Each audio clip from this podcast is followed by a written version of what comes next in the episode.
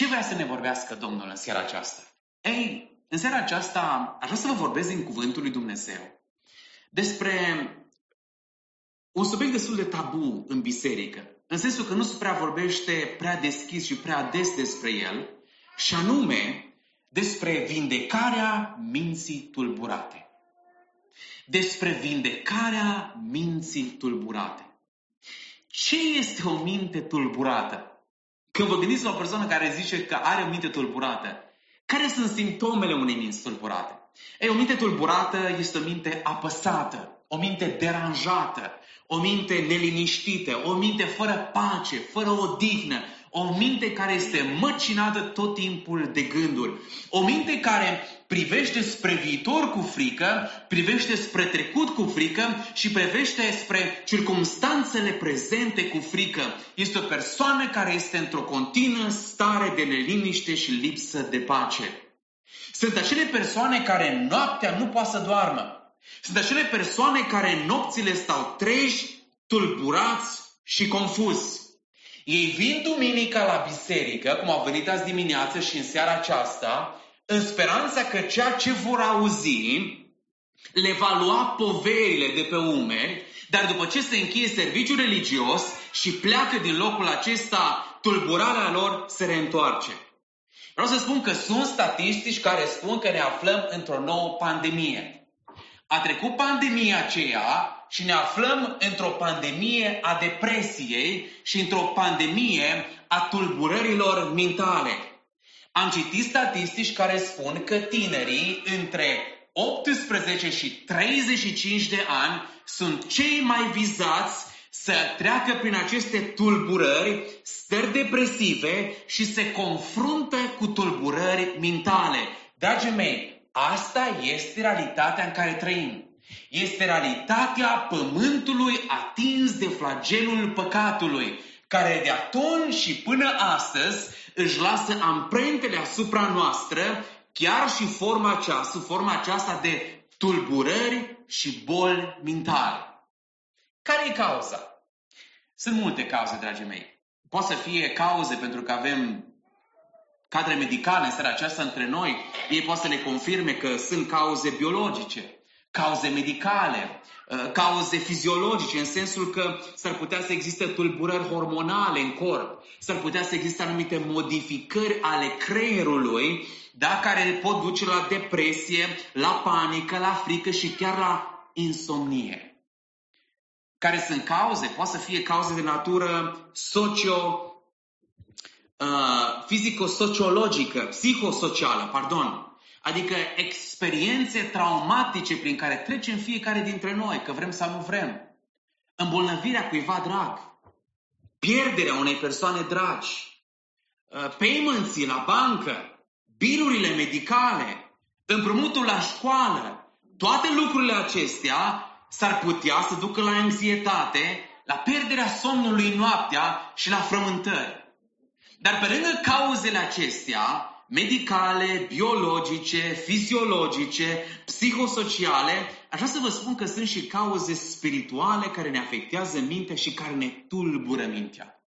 Și pentru că nu am competența necesară, nu sunt medic, psiholog, nu sunt medic, psihiatru, în seara aceasta aș vrea să vorbesc ca un pastor, ca un om al lui Dumnezeu.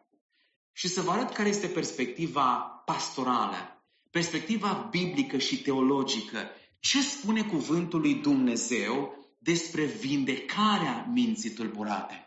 Despre care sunt cauzele care duc la o minte tulburată și care este soluția lui Dumnezeu la o minte tulburată. Dar înainte să ne apropiem de textul acesta, aș vrea să ridic o întrebare, și anume, poate un credincios, poate un om al lui Dumnezeu să experimenteze tulburări ale sănătății mentale. Uh, găsim în Scriptură oamenii lui Dumnezeu care l-au urmat pe Domnul îndeaproape, care au trecut prin stări de anxietate, insomnie, depresie, atacuri de panică, mânie sau furie de necontrolat. Știți de ce ridic întrebarea asta? Pentru că v-am spus, s-ar putea, prea putea ca dintre noi în seara aceasta să fie persoane care să fie auzit anumite mesaje că pocăiții n-au voie să sufere de că nu există. Și întrebarea asta este, există? Vorbește Biblia? Poate să treacă credincioșii prin astfel de stări? Hai să ne uităm la câteva situații în Sfânta Scriptură. Și primul la care ne oprim este Moise. Știați că Moise a trecut prin perioadă de depresie? În numeri capitolul 11, el își manifestă oftatul față de Dumnezeu și zice, Doamne, decât să mă pui să-i conduc pe oamenii aceștia prin pustie, care tot timpul se plâng și cârtesc în continuu, zice, mai bine, Doamne, omoară-mă. Și ce este dorința aceasta de a muri decât o stare apăsătoare a minții în care nu mai vezi nicio soluție, nicio licărire, nicio scăpare și îți dorești să mori. Un alt exemplu, Ilie. Mă aduceți aminte? După victoria de pe muntele Carmel. Fuge Ilie și ajunge într-o peșteră. Și ce face acolo? Intră într-o stare de depresie și se roagă și zice, Doamne, Doamne, zice de la mine, nu sunt mai bun decât înaintașii mei. Zice el, Doamne, am făcut lucrarea Ta. Doamne, am fost plin de râvne pentru lucrarea Ta. Am făcut tot ce puteam și rezultatul nu este pe măsură. Doamne, omoară-mă. Și știți care e răspunsul lui Dumnezeu? Zice Ilie. Zice, nu tu hotărești asta. Și să știți că zilele trecute m-a întrebat cineva din biserică, o persoană care a pierdut pe cineva drag, al cărui partener a plecat deja la Domnul și mi-a zis, frate Sami, spun o întrebare. Deci îl ispitesc pe Dumnezeu dacă rog să-mi curme viața, măcar cu câțiva ani. Că așa e de grea singurătatea. Și cu toată compasiunea pe care am avut-o față de acea persoană, am spus, cred că îl ispitim pe Dumnezeu. Știți de ce? Pentru că mă uit la Elie și văd că nu noi hotărâm asta, ci singurul care hotărăște lungimea zilor noastre este și rămâne Dumnezeu. E Moise, e Ilie, dar știați că și Pavel, Marele Apostol Pavel, a trecut prin astfel de episoade? Întoarceți cu mine și rog pe Cătălin să deschide la 2 Corinteni, capitolul 1, versetele 8 și 9. Ascultați ce spune Marele Apostol Pavel. Zice, în adevăr, fraților, nu voim să vă lăsăm în necunoștință despre necazul care ne-a lovit în Asia, de care am fost apăsați peste măsură de mult, mai presus de puterile noastre, așa că, ascultați, nici nu mai trăgeam nădejde de viață. Ce înseamnă nici să nu mai tragi nădejde de viață? Înseamnă să experimentezi o așa presiune mentală și psihică și sufletească, într-un cuvânt, e o stare depresivă. A ajuns într-o situație în care el zice, da, și continuă, zice, ba încă ne spunea gândul, ascultați-vă, că trebuie să murim. Pavel a ajuns într-o situație în care nu mai găsea nicio soluție, nicio luminiță și vă întreb din nou, e posibil ca copiii lui Dumnezeu sau credincioșii să experimenteze astfel de situații, de tulburări mentale? Răspunsul pe care ne dă Sfânta Scriptură este da. Ei, în seara aceasta am citit despre un om, un om care a început extraordinar de bine. Un om care a avut un început promițător. Numele lui este Saul. Și omul acesta a fost uns și pus de Dumnezeu ca să fie împăratul poporului Israel. Dar omul acesta, pe cât de promițător și pozitiv și extraordinar părea începutul lui, ne spune cuvântul lui Dumnezeu că a ajuns la niște tulburări mentale foarte grave. Vă recitesc versetul 14 pe care l-am citit la început.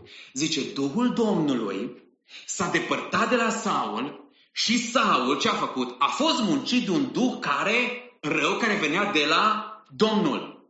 Ce ne spune nouă versetul acesta? Ne spune că Saul a ajuns într-o anumită situație în care Duhul lui Dumnezeu s-a îndepărtat de el și în locul Duhului care, care s-a îndepărtat, în inima lui a venit un alt Duh care, zice cuvântul, ce făcea? Îl muncea, îl chinuia. Și chinuiala aceasta nu este altceva decât un stres la nivelul minții. Acum nu știu cum exact se manifesta. Poate că pe fața lui se vedea că era tot timpul trist. Poate că starea lui emana lucrul acesta. Poate că Saul a ajuns în punctul în care nu se mai bucura deloc. Nu-l mai mulțumea nimic. Era furios, era mânios, era nervos tot timpul. Și slujitorii lui vin cu o soluție și se gândesc ei, măi, ce să facem? Ce să facem? Terapie prin muzică. Și zic, domnule, să chemăm un tânăr care cântă la harpă, să vină aici să cânte și poate că melodia aceasta relaxantă o să liniștească mintea și sufletul și împăratul nostru Saul se liniștește și este relaxat în prezența acestei muzici. Și ne uităm în cuvântul lui Dumnezeu că funcționează pentru o vreme. De ce? Pentru că soluțiile umane pot să funcționeze pentru o vreme, dar orice soluție umană, dragii mei, este doar superficială. Pentru că pentru problemele inimii, dragii mei, avem nevoie de soluții ale inimii. Pentru problemele profunde ale inimii, avem nevoie, dragii mei, de, de, de soluții spirituale. Și dacă nu găsim problemele reale, nici rezolvările nu vor fi reale. Și acum ne întrebăm, totuși, ce a cauzat această tulburare mentală în dreptul lui Saul și ce poate să cauzeze în dreptul nostru aceste stări? Întoarceți cu mine la cauza numărul 1. 1 Samuel, capitolul 13. Versetul 8. Saul este ales, este uns împărat peste Israel. Samuel îi spune lui Saul, Saul, vezi că urmează să mă întâlnesc cu tine și drumul ăsta pe care îl parcurg este un drum de șapte zile. Așteaptă-mă șapte zile și când am să vin, eu, după cum ați auzit și de la fratele Bobby, eu, pentru că numai cei care erau din linia aceea levitică, preoțească, puteau să ducă jerfa, zice, eu am să duc jerfa aceasta înaintea lui Dumnezeu. Versetul 8. A așteptat șapte zile, sau după timpul hotărât de Samuel. Dar Samuel se pare că nu venea de la Gilgal și poporul se împrăștea de lângă Saul. Atunci Saul a zis, aduceți arderea de tot și jertfele de mulțumire. Și a jertfit el arderea de tot. Pe când sfârșea el de dus arderea de tot, hopa că a venit și Samuel. Și Saul a ieșit repede înainte să iureze de bine. Samuel a zis, ce ai făcut? Saul a răspuns, păi Samuel, când am văzut că se împrăște poporul de lângă mine, când am văzut că tu nu vii la timpul hotărât, când am văzut că filistenii sunt strânși la Micmaș, mi-am zis, filistenii se vor coborâ împotriva mea la Gilgal și eu m-am rugat Domnului. Atunci am îndrăznit și am dus arderea de tot. Samuel a zis lui Saul, ai lucrat ca un nebun. De ce? N-ai păzit porunca pe care ți-o dăduse Domnul Dumnezeul tău. Și, dragii mei, prima cauză pentru care Duhul lui Dumnezeu s-a îndepărtat din inima lui Saul și implicit cauza care a generat problemele astea mentale a fost neascultarea lui Saul de cuvântul lui Dumnezeu. Și dragă biserică, New Life, aș vrea să înțelegem lucru foarte important în seara aceasta. Zice cuvântul așa că în momentul în care Saul nu l-a ascultat pe Dumnezeu, Duhul Domnului, fiți atenți, s-a îndepărtat de Saul și un duh rău a venit în inima lui, trimis de Dumnezeu. Și întrebarea este, cum se poate un astfel de lucru? Ca în viața unui credincios, Duhul lui Dumnezeu să plece și să intre în inima lui un alt Duh. Ei, de fapt, cuvintele acestea își găsesc eco în cuvintele Domnului Isus Hristos, care spune așa. Deci știți omul acela care a avut un Duh și zice, prin pocăință a făcut curățenie în inima lui și în loc să cheme Duhul lui Dumnezeu, zice, lăsa, a rămas inima goală. Și atunci Duhul ăla rău care a plecat a venit, a trecut din nou, s-a uitat în casă și a văzut că nu e nimeni în casă, a văzut că e curățenie, s-a dus, a luat încă șapte duhuri cu el și zice, starea acelei persoane a fost mai rău decât starea ei inițială. Dragii mei, aș vrea să înțelegem un lucru foarte important, că sufletul nostru e un lăcaș, e un cămin, care trebuie să găzduiască Duhul lui Dumnezeu.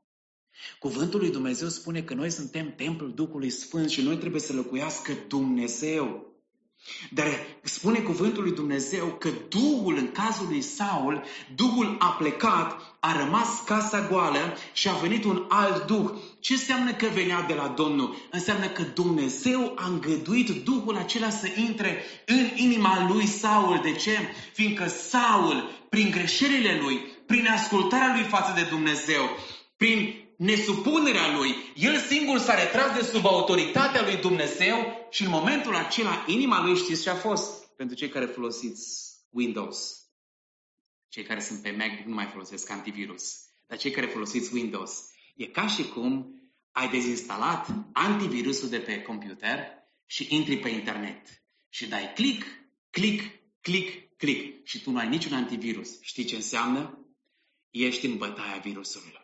Și atunci intră virus în computerul tău și îți face ravagii.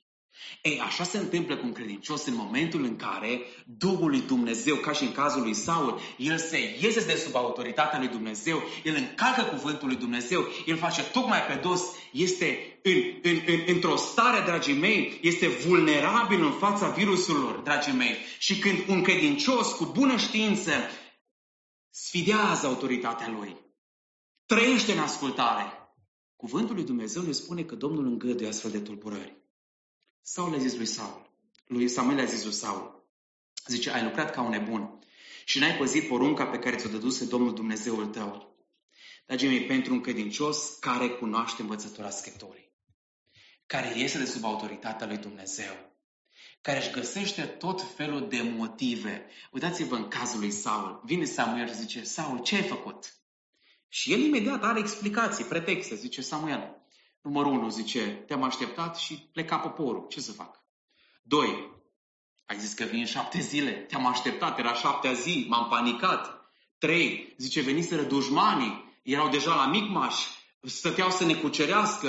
Zice, Samuel, îmi pare rău, dar conjunctura a fost de așa natură încât a trebuit eu să însușesc rolul acesta de preot și să fac ceea ce trebuia să faci tu. Și, dragii mei, oricâte pretexte mă avea când vine vorba despre încălcarea cuvântului Dumnezeu, Astea țin în ochii noștri.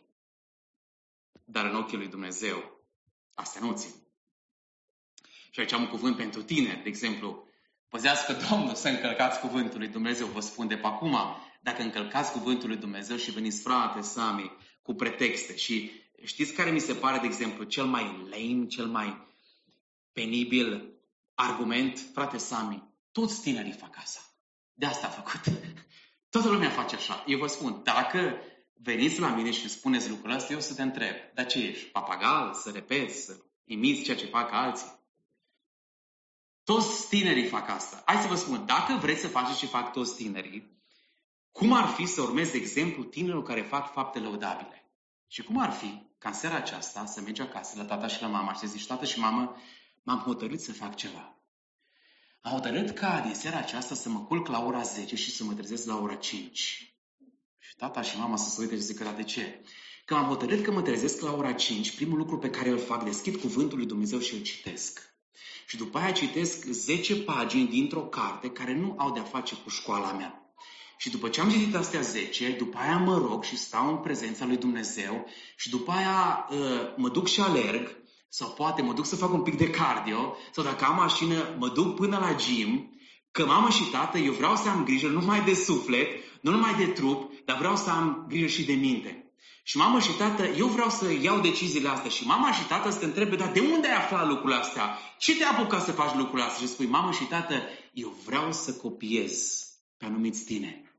Ei, tinerii ăștia nu sunt mulți. Sunt câțiva majoritatea nu fac lucrurile astea. Majoritatea prietenilor mei la vârsta mea își caută prieteni, prietene, ă, beau, caută să aibă tot felul de experiențe, ă, party și așa mai departe. Dar este un grup mic de tineri la biserică sau la școală și eu pe ăștia vreau să imit. Dacă mă întreb de ce vreau să fac lucrurile astea, eu vreau să imit să fiu ca ei. Ei, vă spun eu că în momentul în care ați venit să imitați pe tinerii ăștia și ați merge la părinți, vă spun eu că reacția lor ar fi total diferită. De ce? Pentru că ne uităm la Saul și vedem că un credincios care încalcă cu bună știință cuvântul lui Dumnezeu, uitați-vă ce se întâmplă, va ajunge să aibă probleme de sănătate mentală. De unde știu? Și spun cu toată responsabilitatea, fiindcă în momentul în care eu mă numesc copilul lui Dumnezeu, și încalc cu bună știință cuvântul lui Dumnezeu, ascultați-mă ce se întâmplă în inima unui credincios. În momentul acela în care el încalcă cuvântul, în mintea lui are, un loc, are loc un conflict teribil.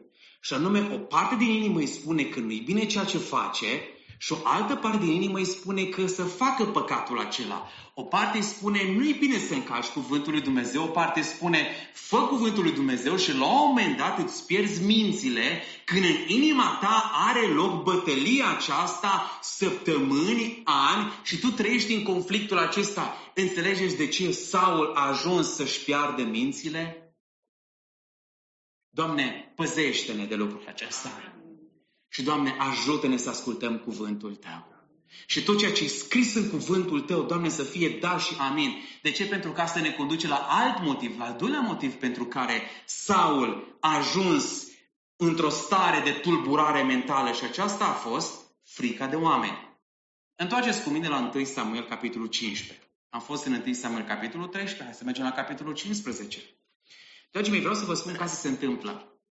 Când ai frică de Dumnezeu, când ai frică să nu păzești poruncile, să nu asculti ceea ce spune El, în sufletul tău, încet, încet, se va cuibări o altă frică, și anume frica de oameni. Capitolul 15, Dumnezeu îl trimite din nou, îl trimite pe Saul să cucerească amaleciții și spune, Saul, ai un job foarte simplu. Mergi, cucerești amaleciții, îi omor tot ce respiră. Tot ce respiră. Ai omorât. Nu lași nimic în viață. Ne spune cuvântul lui Dumnezeu că Saul s-a dus la război, a bătut pe Amalek, dar ce credeți? A lăsat în viață pe Agag, împăratul amaleciților, și pe lângă aceasta a mai lăsat niște turme de oi și de boi. Și Domnul din nou îl trimite pe Samuel, zice, iar a făcut poacăne. Du-te să vorbești cu el. Și merge Samuel să se întâlnească cu Saul. Versetul 13. Saul îl întâmpină de la distanță pe Samuel și zice, Fii binecuvântat de Domnul! Am păzit cuvântul Domnului. Știa că nu l-a păzit. Am păzit cuvântul Domnului. Și Samuel deschide urechea și aude în stânga, be, aude în dreapta, be. Și zice, ce înseamnă behăitul ăsta de oi care ajunge la urechile mele și mugetul acesta de boi pe care l aud? Și Saul din nou acea strategie. Știi? Și începe. Le-am adus de la amaleciți, pentru că poporul a cruțat oile cele mai bune și boi cei mai buni. De ce? Ca să jerfească Domnului Dumnezeului tău. Iar pe celelalte, zice, le-am omorât și le-am nimicit cu desăvârșire. Și Samuel insistă și zice, Saul, ce ai făcut tu nu e bine. Și în versetul 22, Samuel îi zice, îi plac Domnului mai mult arderele de tot și jerfele decât ascultarea de glasul Domnului. Zice Saul, ascultarea face mai mult decât jerfele. Și păzirea cuvântului său face mai mult decât grăsimea berbecilor. Căci neascultarea, ascultați, este tot atât de vinovată ca și ghicirea. Și împotrivirea, zice, nu este mai puțin vinovată decât închinarea la idol și de rafin, fiindcă ai lepădat cuvântul Domnului, te leapădă și el ca împărat. Și în momentul acela, Saul se smerește și zice, Samuel, am greșit. Și se pocăiește, dar parțial, și acum arată motivul pentru care el a cruțat animalele acestea. Și zice, el mă temeam de popor și am ascultat glasul. Observați legătura. Nu te temi de Dumnezeu și următoarea legătură este că încep să te temi de oameni. Dragii mei, așa au început problemele lui Saul. Saul nu și-a pierdut peste noapte mințile, să nu credeți că azi a fost ok și mâine și l-a pierdut, nu. Pă Saul n-a vrut să-l omoare pe David de la început. Saul, dragii mei, n-a aruncat cu salița, cu sulița spre David de la început. Saul n-a pornit în goana aceea nebună să-l ucidă de la început, peste noapte, ci totul a început, știți cu ce? Cu o mică neascultare de cuvântul lui Dumnezeu și, doi, cu frica de oameni.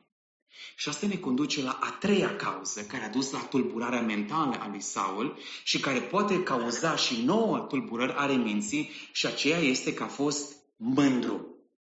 Ascultați ce ne spune cuvântul lui Dumnezeu în capitolul 16.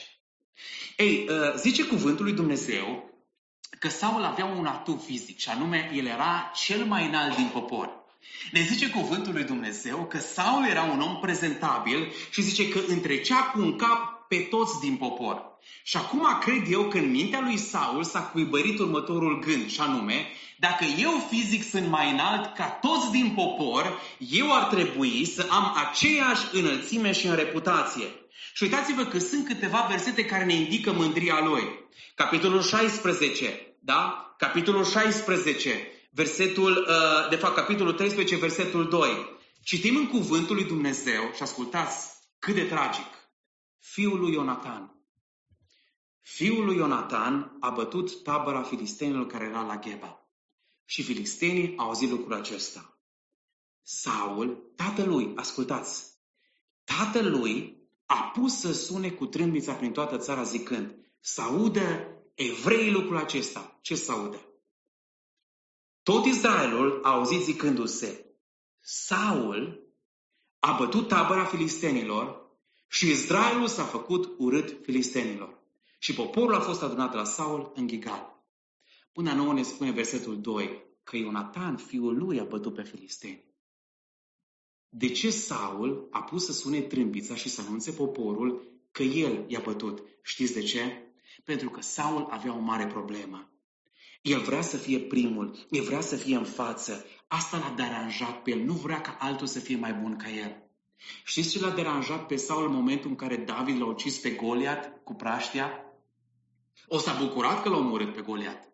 Dar ce l-a deranjat era că au început femeile să meargă pe stradă și să strige. Zice, Saul a bătut miile lui, iar David a bătut zecile de mii. Și ne spune Scriptura că în ciuda faptului că David l-a omorât pe Goliat și a dus o mare biruință pentru poporul lui Dumnezeu, zice cuvântul, lucrul acesta nu i-a plăcut lui Saul când l-a auzit, Saul s-a mâniat foarte tare și nu, l-a, nu i-a plăcut vorba aceea. În mintea lui s-a gândit Saul, păi cum să zică femeile acestea?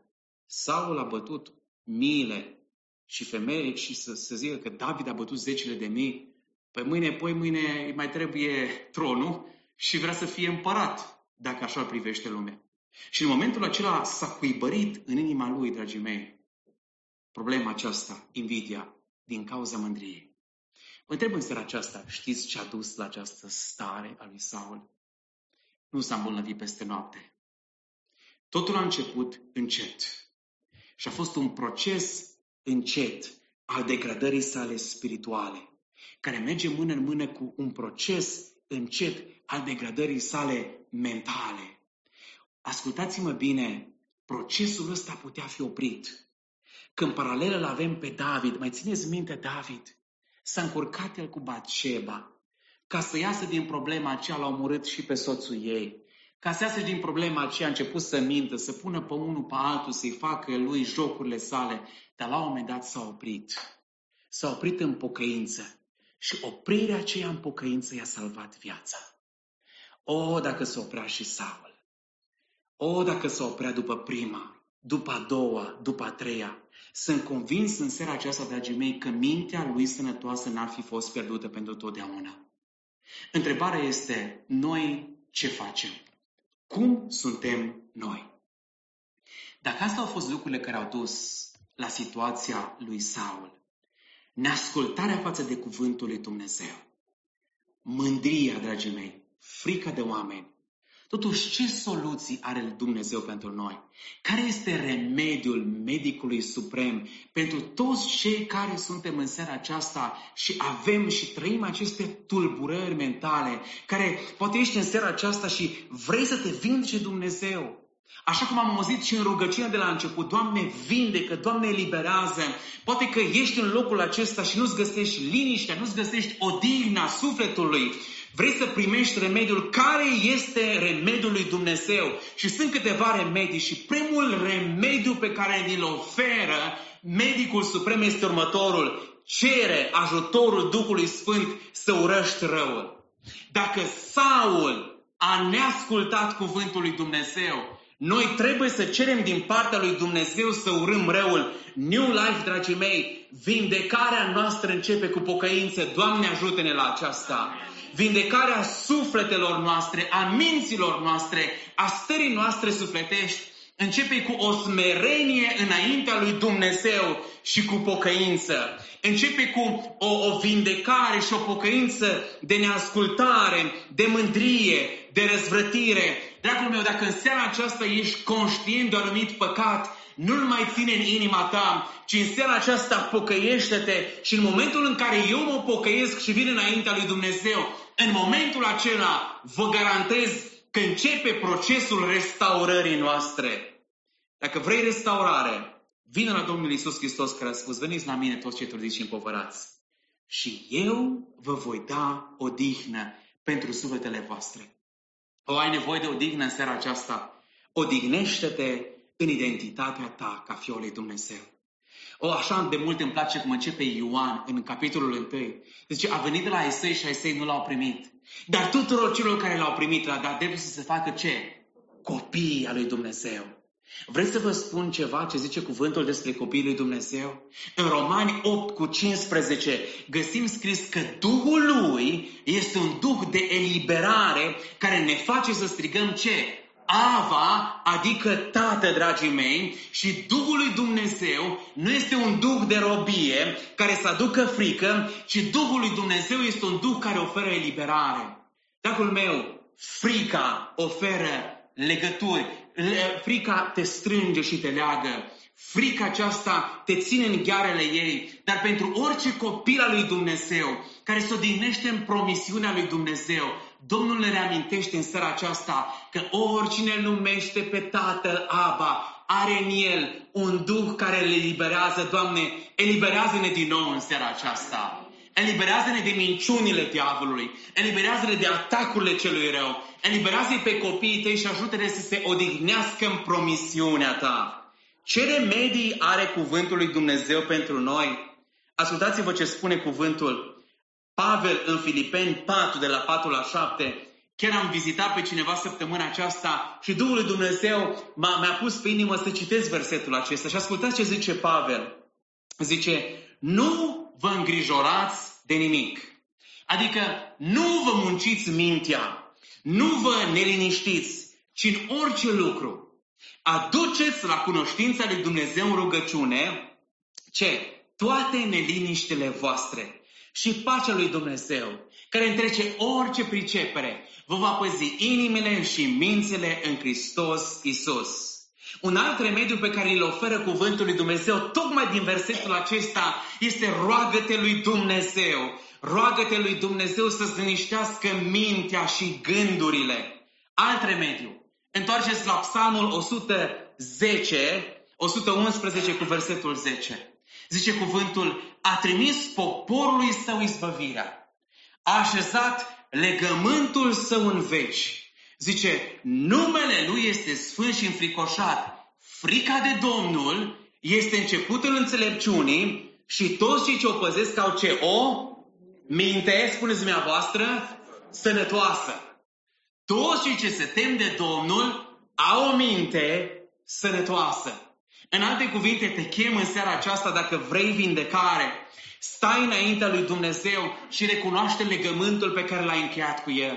În seara aceasta, stai înaintea lui Dumnezeu și lasă ca frica aceea să-ți intre și să-mi intre în oase, să intre în sufletul meu. Și frica aceasta de Domnul care este sfânt, care este drept, care este unic, care m-a creat și îmi cunoaște toate măruntaiele, acest Dumnezeu îmi va da pace minții mele, pentru că frica de Domnul este începutul înțelepciunii și dă pace în inimă și în minte.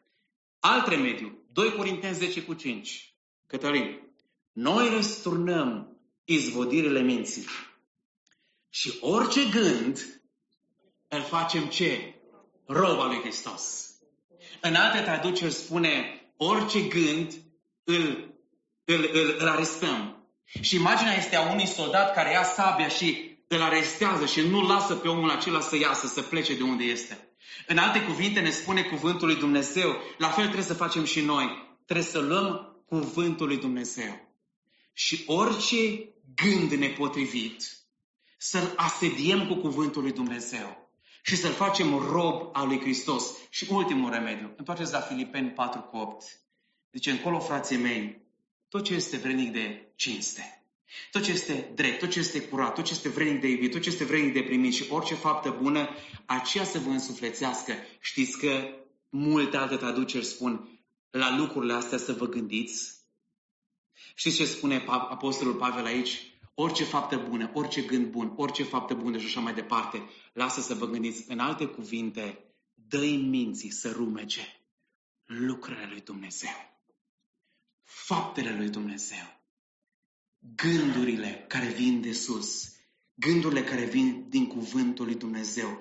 Gândește-te lucrurile, lucrurile lui Dumnezeu și asta va aduce o viață sănătoasă. Biserica New Life vă chem în această seară. Dumnezeu ne cheamă, dragii mei, să avem o minte sănătoasă. Și unii dintre noi s-ar putea să fim în locul acesta, dragii mei, și să nu avem parte de această minte sănătoasă. Să fim măcinați într-un fel sau altul. Echipa de închinare vă invit să veniți aici în față. Și Dumnezeu vrea să ofere un remediu. Se uită Domnul la Saul, ne uităm și noi în seara aceasta la Saul și descoperim că în cursul acesta al degradării, el ar fi putut să oprească prin pocăință, prin toarcere, prin ascultare de cuvântul lui Dumnezeu. Păzească Domnul ca unii dintre noi să fim în procesul acesta al degradării. Dar dacă simți că ești cumva pe drumul acesta, dacă simți că te îndrepți încolo, dacă simți că n-ai pace, n-ai experimentat liniștea, ești măcinat, treci prin astfel de experiențe prin care a trecut și Saul, te chem în numele Domnului Isus Hristos acelui care a murit pe lemnul crucii, care a biruit moartea, care a pus moartea sub picioarele sale, vino la crucea Domnului Isus Hristos, primește invitația aceasta de a te odihni în promisiunile sale și lasă-L pe El să-ți dea pace. Încheiem